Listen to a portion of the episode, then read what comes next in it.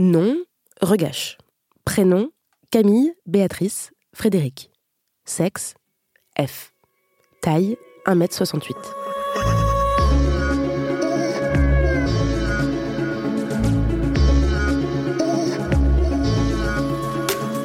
J'ai beaucoup ri de ma carte d'identité. Ma photo est allongée, elle me donne une tête pas très humaine. Mes deuxième et troisième prénoms sont un héritage familial assez étrange à porter, Frédéric Q-U-E quand même. Hein. Ma taille est légèrement surestimée et j'ai une affection particulière pour mon lieu de naissance.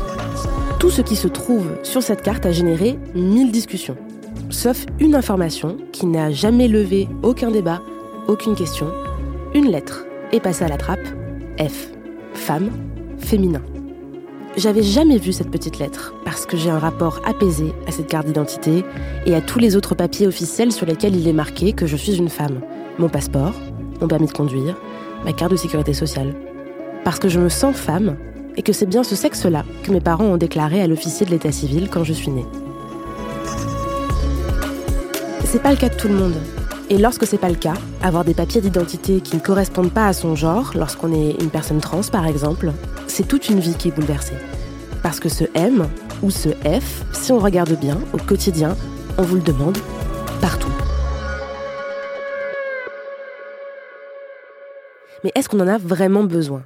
Pourquoi est-ce qu'on considère encore aujourd'hui que notre sexe, c'est une des briques capitales pour exister en société? Et surtout, pourquoi est-ce que l'État, nos institutions, ont besoin de ces cases? Est-ce qu'elles sont encore justifiées?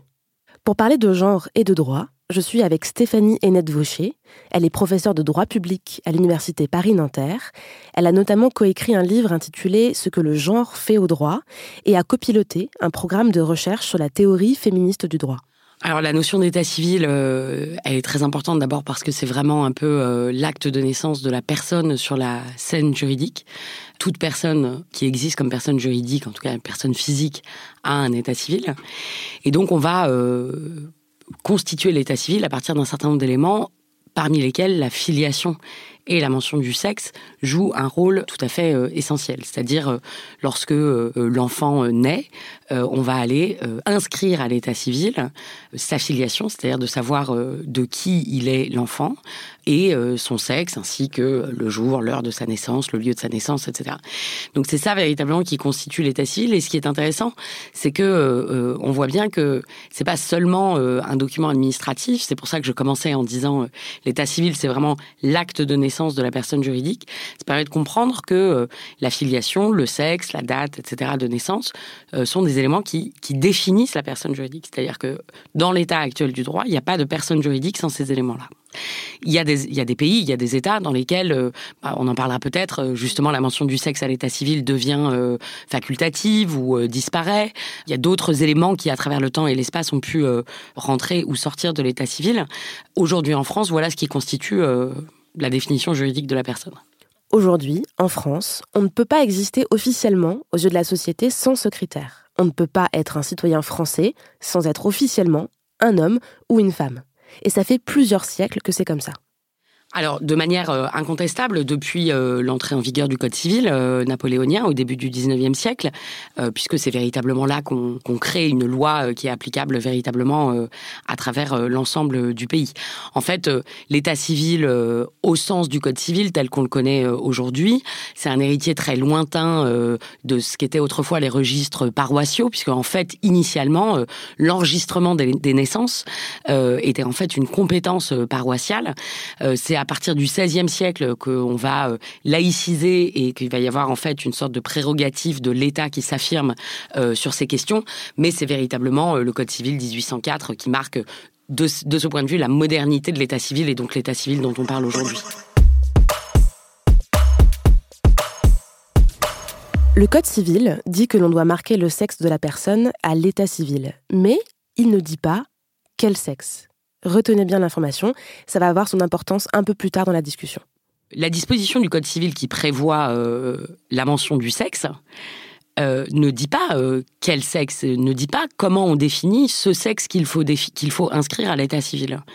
Il est simplement prévu que euh, l'acte de naissance doit comporter la mention du sexe. Mais ce texte, qui euh, euh, est en vigueur de manière inchangée depuis le début du 19e siècle, ne dit pas il ne peut y avoir que deux sexes ou il doit y avoir un sexe masculin, un sexe féminin et puis un sexe neutre. Enfin, il n'y a aucune définition. Cela ne veut surtout pas dire que le droit ne voit pas le sexe. Le sous-entendu, ce qui est évident à ce moment-là, c'est bien sûr qu'il n'existe pas d'autre manière de se définir que homme ou femme. C'est tellement évident que cela ne se précise pas. Mais le fait qu'il existe deux sexes différents, avec des droits différents d'ailleurs, ça se voit quand même dans les textes juridiques.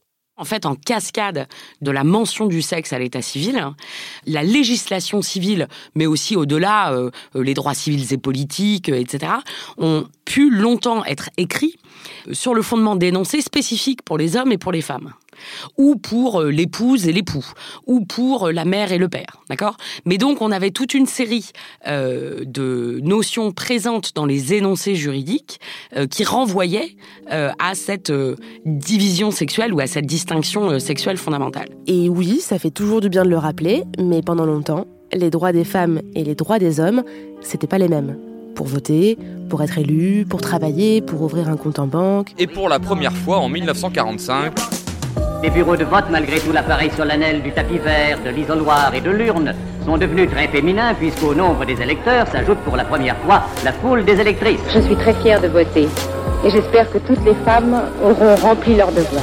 1965, elle peut exercer une profession sans l'autorisation de son mari. Elle peut gérer ses biens. Je voudrais ouvrir un compte en banque. Que faut-il que je fasse Bien madame, il faudrait que vous nous présentiez une carte d'identité et une autorisation maritale. 1972, reconnaissance du principe travail égal, salaire égal.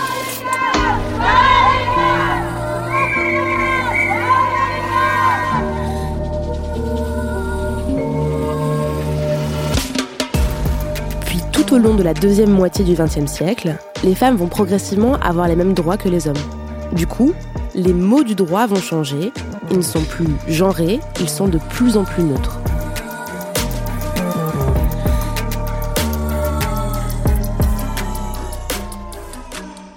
un des mouvements très profonds qui a affecté la législation française, mais aussi euh, la législation dans de très nombreux pays européens ou au-delà, au cours des dernières décennies, ça a été un mouvement de neutralisation euh, des énoncés juridiques du point de vue de cette distinction. Pourquoi? Eh bien parce que euh, au moment où on se rend compte que euh, bon euh, l'épouse doit obéissance à son mari est une règle qui doit être modifiée, eh bien on va bilatéraliser, on, on, va parler désormais des époux, ce qui va être nécessaire a fortiori lorsqu'on va aller étape supplémentaire vers la reconnaissance du mariage entre personnes de même sexe. De la même manière, on va généralement se mettre à parler de parents pour euh, toute une série de euh, euh, textes sur des bénéfices des prestations sociales ou sur des responsabilités éducatives, etc. Donc on, on neutralise un peu les énoncés juridiques. Et c'est un héritage des mouvements féministes. C'est un mouvement qui est essentiellement porté par la montée en puissance du principe d'égalité entre les sexes, indubitablement. Cette montée en puissance du principe d'égalité entre les sexes, même si c'est une histoire complexe, a évidemment elle-même partie liée à un certain nombre de mouvements féministes. Donc, euh, indubitablement, tout ça, euh, tout ça est lié. C'est un mouvement de fond, c'est une tendance, une sorte de pente générale qui, euh, aujourd'hui, du point de vue de la législation française, est vraiment très avancée. Donc, il est vraiment rare aujourd'hui qu'on puisse rencontrer des énoncés juridiques qui continuent de se référer aux personnes via leur identité sexuée. Et les règles préfèrent généralement désormais se référer aux personnes à raison de leur fonction ou, de la facette par laquelle il est pertinent euh, de les appréhender. Par exemple, dans la législation sur le divorce, on va parler des époux. Là, on va aborder un point un peu compliqué. On vient de dire que le droit a été de plus en plus neutre. Mais ça ne veut pas dire qu'il traite tout le monde exactement de la même manière. Parce que en réalité, euh, c'est aussi un peu ce qui s'était joué, par exemple, autour euh, du mariage entre personnes de même sexe. C'est-à-dire que euh, on pouvait également dire que la définition du mariage à l'état civil pouvait être lu comme ne requérant pas de manière absolue l'hétérosexualité du couple, ce sont des interprétations bien ultérieures hein, à 1804 et à vrai dire des interprétations à partir des années 1990 qui ont en fait renforcé euh, ou expliciter l'hétérosexualité au fondement du mariage. Motif pour lequel il a fallu que ce soit le législateur qui intervienne avec la loi Taubira en 2013, etc. Mais en fait, donc c'est juste pour dire que euh, il y a évidemment euh, toute une dimension genrée des règles juridiques qu'on va trouver dans le code civil pour parler de, de, ce code-là, pour lesquels en fait il n'y avait pas besoin d'explicitation pendant très longtemps parce que il y a une sorte de conjugaison harmonieuse entre la norme sociale et l'ordre, oui, l'ordre du genre qui, nourrit euh, ces règles juridiques. Ce que Stéphanie Hennette Vaucher dit lorsqu'elle parle de cet ordre du genre, c'est que même si, sur le papier, hommes, femmes, hétéros, homo, on a les mêmes droits, eh ben, il existe toujours des différences dans la société qui viennent alimenter et nourrir des interprétations inégalitaires du droit. C'est pas parce qu'on considère que juridiquement euh, un critère devient euh, un critère d'identification devient illégitime hein, que socialement, on va pas considérer que c'est un critère qui demeure légitime. Et là, euh, le contre-exemple parfait, c'est euh, les États-Unis. On sait bien sûr euh, l'histoire très singulière, douloureuse et complexe du rôle que le droit américain a fait jouer à la race. Aujourd'hui, il y a énormément de démarches qu'on doit faire aux États-Unis pour lesquels la question de votre identité raciale est posée. Alors bien sûr, elle est self-déclaratoire, mais euh, voilà, enfin, c'est juste pour, je pense, à un exemple intéressant pour souligner le fait qu'il y a une interaction euh, euh, complexe et pour le coup pas binaire entre entre le droit et la, nécessité sociale. Et d'ailleurs, bah, sur les questions sur les questions raciales, un très grand nombre de groupes ou de chercheurs qui travaillent sur les questions d'égalité raciale soulignent l'importance considérable qui s'attache au fait de maintenir des catégories euh, raciales pour justement pouvoir euh, préserver des programmes d'action positive, la lutte contre les discriminations, enfin ce dont on parlait tout à l'heure, sans que cette case puisse être remplie par nul autre que l'individu lui-même. Non mais tu me dis qu'on a enlevé la, la, notion de sexe dans le droit, mais moi, dans tous mes papiers administratifs, je coche toujours H ou F. Pourquoi? Mais c'est euh, une question très intéressante, qui est celle de voir la profondeur de pénétration de ces catégories euh, sexuelles binaires dans le tissu social. Et c'est vrai que je pense que, je sais pas, que ce soit pour acheter un billet d'avion ou pour euh, euh, faire une demande de visa ou que sais-je, enfin, en fait, la question est sans cesse posée. Hein. Mais ça ne veut pas forcément dire que la question s'adosse à une nécessité juridique. Je pense que pour 100 euh, cases qu'on coche, je pense que l'extraordinaire euh, majorité d'entre elles n'ont aucune raison d'être juridique, euh, ni même aucun fondement juridique. Encore une fois, je crois que c'est c'est une sorte de d'ancrage social de cette habitude de de, de, de classer les personnes. Par ailleurs, il y a quand même quelques petites évolutions sur la manière dont la puissance publique est censée s'adresser à ses citoyens. on peut faire référence à la normalement euh, l'abolition de l'usage de mademoiselle. Voilà, il y a, quand même un certain nombre de, petites évolutions, mais on voit qu'elles sont pas euh, toujours euh, suivies. Et je sais que le, le, Haut Conseil et l'égalité entre les femmes et les hommes, il y a quelques années, avait lancé une campagne pour inciter les institutions euh, notamment les institutions publiques, à euh, se débarrasser des stéréotypes de genre dans leur communication, mais pas, pas la communication au sens euh, publicitaire, mais, mais dans la manière dont ces institutions interagissaient avec leurs usagers ou leurs employés, etc. Et, et voilà, là, c'est le genre d'arène dans lesquelles, en fait, on se met à soulever cette question et à se rendre compte qu'en fait, bah, il n'y a pas de nécessité dans beaucoup des interactions pour lesquelles ces questions sont posées qu'elles le soient. Non mais attends, on a besoin d'avoir des statistiques sur le sexe pour au moins pouvoir faire de la discrimination positive. Comment tu veux montrer que les femmes sont discriminées si t'as pas de statistiques sur le nombre de femmes? Une grosse question, euh, c'est toujours euh, est-ce que d'une certaine manière, pour avoir des actions positives, par exemple pour euh, promouvoir les femmes, il est nécessaire bah, de pouvoir appeler des sujets juridiques femmes et donc d'avoir la mention du sexe à l'état civil. Et c'est un débat euh, qu'on retrouve euh, évidemment, par exemple, aux États-Unis sur les questions raciales, euh, etc. Bon. il me semble en effet que qu'on veuille faire de l'action positive ou qu'on veuille avoir un droit de la lutte contre les discriminations, c'est-à-dire interdire par exemple les discriminations à l'encontre des femmes ou, sur le fondement de l'orientation sexuelle ou de la religion ou que sais-je, bah, il faut bien du coup euh, pouvoir identifier des personnes à, à raison de leur sexe, de leur orientation sexuelle, de leur religion. Cela étant, toute la question est comment est-ce qu'on identifie les personnes? Je prenais l'exemple du droit à la non-discrimination religieuse. Bon, évidemment, euh, il n'est pas question de mettre la religion des personnes euh, dans l'état civil, en particulier en France. Ça renvoie à des histoires, à des moments assez sombres de l'histoire, dont je ne sache pas que euh, quiconque souhaite les revivre à court ou à longue échéance.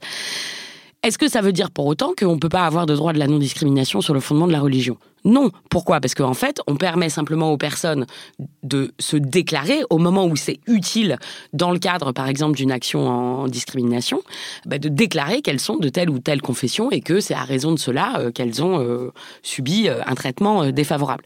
Donc, de la même manière, je veux dire, on pourrait très bien considérer que le sexe, sans être mentionné à l'état civil, pourrait être euh, invoqué de manière autonome et spontanée par la personne concernée, si et quand elle le juge utile, pour bénéficier d'une action positive ou d'une protection contre une discrimination.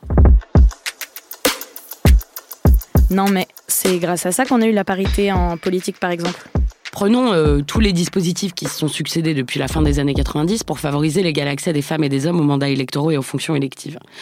Donc on a euh, la parité. Donc on a euh, créé toute une série de dispositifs de modification de la loi électorale pour permettre que davantage de femmes soient candidates et on l'espère davantage de femmes élues. Quand on fait des bilans aujourd'hui sur, disons, à peu près presque deux décennies de, de d'activités législatives très très intenses, hein. il y a énormément de lois sur la parité, on constate que, euh, bien sûr, il y a eu un progrès grâce aux lois euh, sur la parité. L'exemple le plus frappant, c'est le fait que les conseillères, enfin 50% des conseillers municipaux aujourd'hui euh, sont des conseillères municipales. Néanmoins, on observe aussi que dans le même temps où le législateur a permis l'accès des femmes à un certain nombre de mandats électoraux, le centre de gravité du pouvoir s'est déplacé. C'est-à-dire que, par exemple, on crée la loi, par la loi électorale les conditions pour qu'il y ait davantage de femmes euh, élues locales, mais dans le même temps, en fait, la décision politique au niveau local, elle va être de plus en plus transférée par d'autres textes législatifs à d'autres structures. C'est-à-dire, c'est plus le conseil municipal, par exemple, c'est l'établissement public de coopération intercommunale. Et donc, euh, en fait, euh, voilà, il y a une sorte de d'effet de structure propre au champ politique qui vise à maintenir fondamentalement quelque chose de l'ordre de la capture masculine du pouvoir, qui fait que euh, on multiplie les lois euh, paritaires, mais dans le même temps, on essaye euh, de déplacer un peu le centre du pouvoir pour qu'il s'exerce précisément là où la logique paritaire n'est pas encore parvenue je prétendrai pas avoir un bilan euh, globalement négatif sur la parité. Hein. C'est pas que c'est pas que ça fonctionne pas, mais c'est juste, mais c'est simplement de dire que voilà, il suffit pas en fait de faire euh, une loi pour résoudre véritablement euh, un problème, surtout lorsqu'on a affaire quand même à des à des logiques de, de, de domination ou de capture qui sont assez structurelles dans les dans nos sociétés contemporaines. Surtout que c'est la même histoire que pour les insultes. Et c'est exactement ce qu'on disait dans le premier épisode de Camille sur pourquoi je peux dire PD et pas toi. Abandonner un mot, ça ne fait pas disparaître les inégalités, les rapports de domination. En réalité, et c'est ça qui est à mon sens euh, vraiment important aujourd'hui, c'est que derrière la neutralisation de la référence à l'identité sexuée des personnes dans les énoncés juridiques, avec justement le fait de mettre en avant des catégories génériques, le citoyen, le parent, l'époux, etc ça ne veut pas dire pour autant qu'on échappe au genre. C'est-à-dire, c'est pas euh, en cessant de saisir les personnes par référence à leur identité sexuée que pour autant on ne reste pas soit dans des règles juridiques qui euh, perpétuent, euh, légitiment des formes de hiérarchie de genre, ou de la même manière, c'est pas parce qu'on neutralise du point de vue de l'identité sexuée qu'on ne va pas continuer à malgré tout avoir des euh, assignations euh, très fortes de certains rôles sociaux, euh, de certaines normes procréatives, etc. Alors, il y a un exemple que, que, que, je trouve très parlant, on pourrait en trouver bien sûr beaucoup d'autres, qui avait notamment été mis en évidence par mon collègue Marc Pichard dans le cadre de nos travaux Régine, qui avait travaillé sur la disposition du Code civil qui prévoit la prestation compensatoire en cas de séparation des époux. En bonne disposition tout à fait neutralisée du point de vue du sexe du Code civil.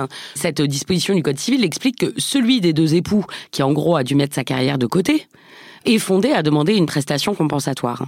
On peut avoir réécrit euh, la disposition qui, euh, dans une version ultérieure, faisait référence euh, à l'épouse, mais on n'a pas pour autant altéré la réalité sociale hein, qui veut, enfin qui veut, qui de fait correspond au fait que ce sont essentiellement les femmes qui vont mettre leur carrière de côté lorsqu'il s'agit d'élever un, deux, trois ou je ne sais combien d'enfants dans un couple. Là, on arrive à un point de la discussion où on parle de la parentalité. Ça peut paraître loin de la thématique de cet épisode au premier abord, sauf qu'en fait, la parentalité, la filiation, c'est un des rares domaines où on n'a pas enlevé les différences entre hommes et femmes, où on n'a pas rendu le droit neutre, comme on disait tout à l'heure. Bon, je ne peux pas sur cette question euh, ne pas euh, faire référence aux, travaux d'une jeune collègue qui s'appelle Elsa Fondimar et qui a fait un, travail de thèse où elle montre de manière euh, exemplaire que le principe d'égalité et de non-discrimination entre les sexes dont on parlait tout à l'heure a véritablement euh, progressé euh, de manière euh, spectaculaire dans un très grand nombre de domaines, droit du travail, droits civils et politiques évidemment, toute une série de domaines, et que néanmoins il rencontre un point d'arrêt, un point de butée, précisément sur l'affiliation, l'état civil, et de manière peut-être j'allais dire moins importante, moins structurale, la question spécifique du droit social, c'est-à-dire du congé de maternité. Effectivement, il y a, cette spécificité de la volonté euh, du droit du travail dans de nombreux pays de protéger la femme travailleuse à raison de l'expérience physique de la grossesse. Euh, L'affiliation, c'est effectivement euh, un de ces bastions dans lesquels il est euh, très difficile pour le droit d'évoluer par rapport à cette question de la centralité de la distinction euh, entre les sexes. Comment est-ce que ça s'exprime? Ça s'exprime par le fait que, à l'heure où on parle, et c'est important puisque ça peut changer à court terme vu que la loi bioéthique euh, en cours de discussion pourrait bien changer les choses, mais à l'heure où on parle, la maternité en droit français est essentiellement définie par le fait de l'accouchement, Tandis que la paternité est définie dans le cadre d'un homme marié par le mariage et par la présomption de paternité, et dans le cadre d'un homme, euh, homme non marié, par la reconnaissance, c'est-à-dire par la volonté. Et donc effectivement, là, il y a une distinction très très importante, c'est-à-dire que, euh, si je voulais le résumer de manière un peu abrupte, on pourrait dire qu'en effet, la maternité, elle est définie euh, par le corps, alors que la paternité, elle est définie par la volonté. D'accord? Bah Évidemment, c'est là un facteur de très grande inégalité, parce que bah, la volonté, on en est maître, et le corps euh, notamment euh, la grossesse, on n'en est pas forcément maître. Quand on dit euh, c'est l'accouchement qui fait la mère, on empêche en réalité une femme, de l'instant où elle devient enceinte, d'échapper à, sa destinée de mère. Sur ça, on peut dire un certain nombre de choses. On peut dire d'abord que, bah, en fait, les communautés politiques sont dépendantes du travail reproducteur des femmes. Si les femmes ne font pas d'enfants, la communauté politique ne se perpétue pas. Et on peut, d'une certaine manière, avoir une lecture très théorie politique de cette règle juridique et mère celle qui accouche, qui est simplement de dire, bah voilà, les communautés politiques ont besoin pour leur propre survie que les femmes, d'une certaine manière, soient enchaînées à la maternité.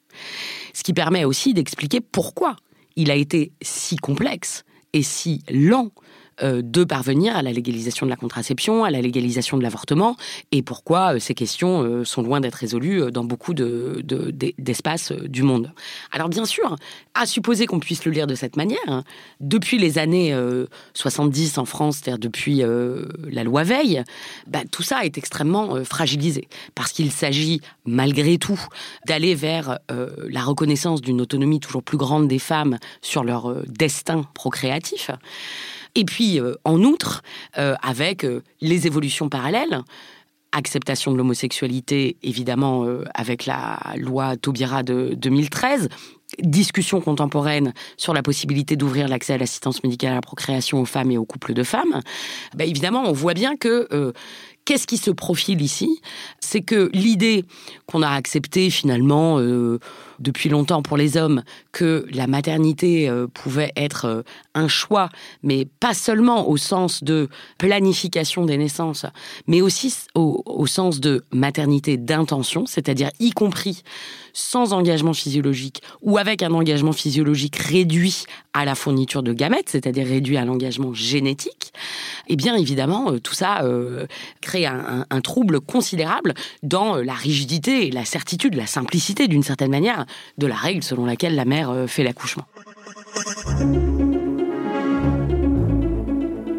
Le droit n'a plus vraiment besoin aujourd'hui d'hommes et de femmes, mais il a toujours besoin de père et de mère parce qu'il y a un enjeu politique et parce qu'on a décrété que la binarité du sexe, homme-femme, c'était une des bases de notre société. Et là, c'est pas moi qui le dis. C'est la Cour de cassation qui a rendu l'arrêt suivant en mai 2017 en réponse à la demande d'une personne intersexe de faire mentionner sexe neutre à la place de sexe masculin sur son état civil. La loi française ne permet pas de faire figurer dans les actes de l'état civil l'indication d'un sexe autre que masculin ou féminin. La Cour précise que, dans les actes d'état civil, il n'existe que deux mentions relatives au sexe, masculin, féminin. Cette binarité poursuit un but légitime, car elle est nécessaire à l'organisation sociale et juridique dont elle constitue un élément fondateur. La reconnaissance par le juge d'une troisième catégorie de sexe aurait des répercussions profondes sur les règles du droit français construites à partir de la binarité des sexes et impliquerait de nombreuses modifications législatives de coordination. Dans cet arrêt récent de la Cour de cassation, il y a deux euh, motifs principaux qui sont invoqués. D'abord, le juge dit Ouh là là, c'est beaucoup trop radical comme euh, changement du droit. Seul le législateur pourrait le faire, mais pas moi, euh, pauvre juge. J'ai pas la légitimité pour le faire. Et euh, plus intéressant à mon sens, la Cour de cassation fait également référence au fait que euh, ça serait véritablement une évolution qui risquerait de fragiliser l'édifice social. C'est intéressant parce que c'est la Cour de cassation, c'est une des juridictions suprêmes du pays. C'est un argument notoirement non juridique. Et ça montre bien, je crois, euh, voilà, le, fait que la définition juridique de la personne repose en amont sur quelque chose qu'on peut appeler l'ordre du genre, ou sur, en tout cas sur cette notion de genre qui commande la, la, la, binarité sexuelle comme fondamentale à la définition, à la production juridique de la personne. Ce qui est intéressant, en fait, c'est que l'article 57 du Code civil qui prévoit que le sexe doit être mentionné à l'état civil ne définit pas le sexe. Et c'est la Cour de cassation, au moment même où elle définit le sexe en disant il est forcément binaire, dit je ne peux pas moi-même changer cette règle. Or, elle vient de la produire. Donc, il y a, je crois, ici toute la tension, en fait, qui montre bien, euh, voilà, la difficulté pour ces acteurs juridiques à euh, prendre de la distance par rapport à ce qui apparaît véritablement comme la constitution de la personne. C'est très ancré, quoi. Dire qu'il y a officiellement deux catégories et seulement deux, c'est refuser de créer une autre case, peu importe son intitulé, sexe neutre ou troisième sexe. Pourtant, c'est ce qu'ont fait d'autres pays, comme l'Allemagne. Oui, il y a, la, consécration du fait qu'une personne juridique, c'est soit, euh, soit un homme, soit une femme, enfin, soit un garçon, euh, soit une fille. Ça, c'est la règle. Bon, le droit, et a fortiori euh, l'adoption d'une perspective historique en droit sur bien des questions, montre bien qu'il y a toujours une distance entre la règle et la réalité sociale qu'elle entend régir. Et bien sûr, ce qu'on appelait autrefois l'hermaphrodisme n'est pas du tout une question absente, et on va avoir tout au long du 19e siècle certain nombre de cas où euh, des personnes vont réussir à convaincre euh, le juge qu'il a eu en fait une erreur à la naissance. Et euh, il y a un certain nombre de travaux historiques qui nous montrent que ont ainsi pu obtenir des rectifications d'état civil des personnes tantôt qu'on considérerait aujourd'hui comme intersexe, tantôt qu'on considérerait aujourd'hui comme trans. Donc euh, voilà, il y avait un certain nombre de euh, cas spécifiques dans lesquels il était possible de corriger ce qui pouvait être qualifié de, en quelque sorte d'erreur de déclaration à la naissance. Du coup, nous, en France, on a préféré réaffirmer qu'il existe deux cases, qu'on peut passer de l'une à l'autre, qu'on a le droit de changer de sexe à l'état civil, mais pas de s'en affranchir. Effectivement, c'est en gros euh, depuis les années 90 qu'on commence à penser, enfin cette histoire, elle commence d'une certaine manière du point de vue juridique avec le droit au changement de sexe. D'accord? Ce qu'il faut comprendre, c'est que le droit au changement de sexe dans la manière dont il a été euh, juridiquement construit, c'est-à-dire à titre principal en relation à la question trans, ne remet pas en cause la binarité sexuelle. D'accord? C'est simplement une question de fluidité. Est-ce que l'autonomie de l'individu est telle que cette mention du sexe à l'état civil, dont le Code civil nous dit que c'est l'institution, c'est la production juridique de la personne, est-ce qu'on peut considérer que ça tombe en fait dans la petite souveraineté de l'individu pour quitter euh, la grande souveraineté de l'État et que du coup, ça peut tomber sous l'empire de la volonté individuelle? Est-ce que je peux décider euh, je peux dire que euh, je considère que finalement ce sexe qui m'a été assigné à la naissance n'est pas le bon. Donc ça, c'est la question de la fluidité. Est-ce que je peux passer d'une catégorie à l'autre? Mais ça ne remet pas en cause nécessairement le fait même euh, des catégories et le fait même de la binarité catégorielle. Donc il y a la question de cette fluidité et on voit bien que c'est en ça que la question de l'intersexuation est absolument passionnante parce que précisément elle remet nécessairement en cause la binarité. Et on voit bien que d'une certaine manière, le droit a pu accepter depuis fort longtemps déjà, depuis plus de 30 ans, l'idée qu'il peut y avoir un droit au changement de sexe. Alors loin de moi l'idée de euh, nier la rigueur des conditions qui ont été posées il y a une trentaine d'années euh, à ce droit au changement de sexe et tous les problèmes euh, qui continuent de s'en suivre parce que l'évolution est très lente et comme vous le savez, c'est seulement il y a quelques années que le code civil a été modifié pour dire qu'on pouvait changer de sexe sans nécessairement devoir subir des opérations chirurgicales de stérilisation je ferme la parenthèse, mais néanmoins, le principe du changement de sexe est consacré, disons, il y a déjà une trentaine d'années.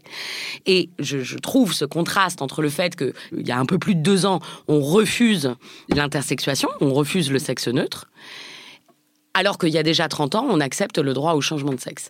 Et euh, je trouve que ça montre bien qu'en fait, celui qui est le plus menaçant pour l'édifice juridique, pour la construction de la personne, parce qu'il est menaçant pour la binarité catégorielle, c'est euh, le sujet de l'intersexuation. Je reviens au mot de l'arrêt de la Cour de cassation, qui affirme que créer une troisième catégorie, je cite, impliquerait de nombreuses modifications législatives de coordination. Est-ce que c'est vrai? Alors, Bon, ça serait pas grand-chose à changer. Enfin, moi, j'aime toujours dire que le, le droit, euh, c'est le, c'est, le terrain de l'imagination. C'est-à-dire, on peut tout faire. Hein. on peut, donc, il n'y a pas d'impossibilité. Et d'ailleurs, au jour où on parle, c'est-à-dire l'état de la loi bioéthique telle qu'elle a été votée en première lecture à l'Assemblée nationale euh, à l'automne, pourrait changer la règle, puisque précisément, il est prévu, notamment pour les couples de lesbiennes, que la maternité découlerait désormais de euh, la reconnaissance euh, faite devant notaire, reconnaissance de maternité, et donc du coup, euh, bah, plus de l'accouchement. Alors, je, vais essayer de ne pas me contredire immédiatement. Le, droit est le terrain de la plus grande imagination, et donc, bien sûr, on peut tout imaginer. Cela étant dit, le droit est aussi un, un objet, une réalité profondément sociale. Le droit est une réalité sociale. Le droit, il est donc nécessairement le résultat, la production d'un certain rapport des forces sociales et politiques à un instant et à un endroit donné. Donc, cette précision étant faite, non, je ne suis pas sûre que l'horizon euh, d'un droit où euh, toute référence de genre aurait complètement disparu soit euh, tout à fait réaliste à, court terme. À vrai dire, je crois que ça pose aussi une autre question qui est de savoir véritablement il y a le réaliste et puis il y a euh, le souhaitable. C'est-à-dire que, d'une certaine manière, euh, toutes ces normes de genre dont on, dont on parle, en fait, ce sont des données anthropologiques fondamentales. Alors, bien sûr, elles créent un certain nombre de tensions et elles ont vocation à évoluer. Mais comme on l'a dit sur un certain nombre de points, enfin, je veux dire, elles ont déjà beaucoup évolué. Que l'on parle des normes sociales, ou qu'on parle des normes juridiques. Sur les 50, 60, 70 dernières années, il y a eu des évolutions absolument considérables. Est-ce que d'une certaine manière, on ne peut pas aussi considérer que probablement l'idée d'un droit ancien, archaïque, euh, genré, s'opposerait à l'idée d'un droit euh, moderne, ouvert, euh, absolument non genré Enfin, je suis pas sûre que ça soit pas euh, une perspective complètement illusoire. Je crois qu'en fait, ce qui est intéressant, c'est ce qui se joue dans les combats, dans les tensions, qui vont produire les évolutions. Et je pense qu'on sera toujours, en fait, dans la tension de quelque chose qui est en fait une, un peu une donnée anthropologique euh, constitutive. Et là, on revient à un point important que l'on avait déjà évoqué dans l'épisode Liberté, égalité, hétérosexualité avec l'historienne Camille Ropsis. Deux conceptions du droit s'opposent. Je vais résumer à grands grands traits. Il y a celle qui considère que le droit doit s'adapter à l'individu et celle qui considère que le droit doit encadrer l'individu. Ces deux idées du droit, on les retrouve très souvent quand on parle de questions de genre et de sexualité, pour le sexe à l'état civil, évidemment aussi.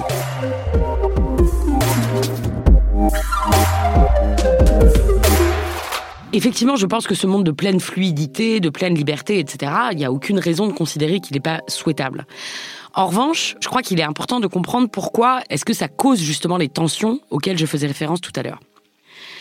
On a vu que, euh, par exemple, cette idée que euh, la mention du sexe était obligatoire à l'état civil hein, s'accompagnait, ou s'est accompagnée pendant très longtemps, jusqu'à l'émergence de la question trans en gros, s'est accompagnée pendant très longtemps de l'idée que le sexe est mentionné à l'état civil et l'individu n'y peut rien. Ça n'est pas une question de volonté individuelle. C'est une question qui est soustraite à l'empire de la volonté individuelle. Vous êtes né homme, vous êtes homme.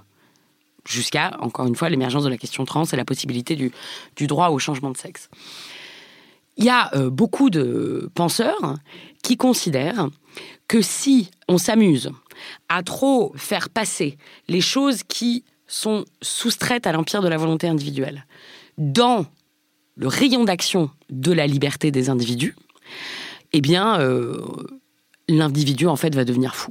C'est-à-dire qu'il euh, y a tout un courant de pensée qui considère que le droit a une fonction anthropologique, que le droit institue le sujet, et que euh, quand on institue le sujet, eh bien, il faut qu'il y ait un, un, ordre qui soit garant de la subjectivité individuelle. Cet ordre, il est garant en dix ans, d'une certaine manière, il y a un certain nombre de choses auxquelles tu ne peux rien. Il y a un certain nombre de choses qui sont soustraites à l'empire de ta volonté. Parmi lesquelles la filiation, le sexe, etc. Et c'est ça, en fait, hein, euh, fondamentalement. Enfin, je suis pas sûre que ça soit la seule euh, manière de raconter les résistances du droit à tous ces mouvements de fluidification, de subjectification du sexe, de l'identité de genre, euh, des sexualités, des parentalités, etc. Donc encore une fois, je suis pas sûre que ce soit la seule raison, mais en tout cas, c'est une raison très très importante, hein, qui est vraiment cette croyance dans le fait que le droit a une fonction qui est d'instituer le sujet, que instituer le sujet, c'est l'inscrire dans un certain nombre de limites, et que si on oublie ces limites, eh bien en fait, ce qui va se passer, c'est que le sujet va devenir fou, ou que la société va s'effondrer. Ce qui est d'ailleurs un peu ce que dit la Cour de cassation dans l'arrêt sur l'intersexuation.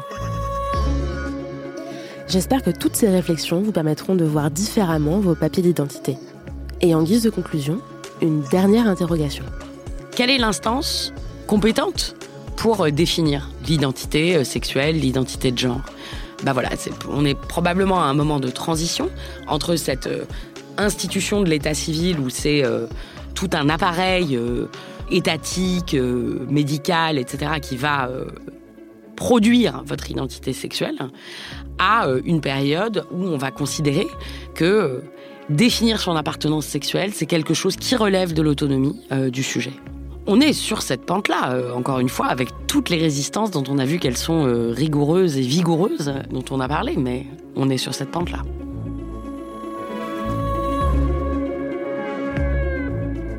Diane Jean, taille 1m60, sexe féminin, a produit cet épisode. Solène Hélène Moulin, taille 1m55, sexe féminin, l'a réalisé. Et Camille, sexe neutre, est un podcast de Binge Audio.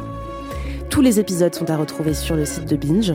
Et si vous voulez nous parler, faire vos retours sur l'épisode, vous pouvez nous écrire sur les réseaux sociaux ou à l'adresse camille at binge.audio.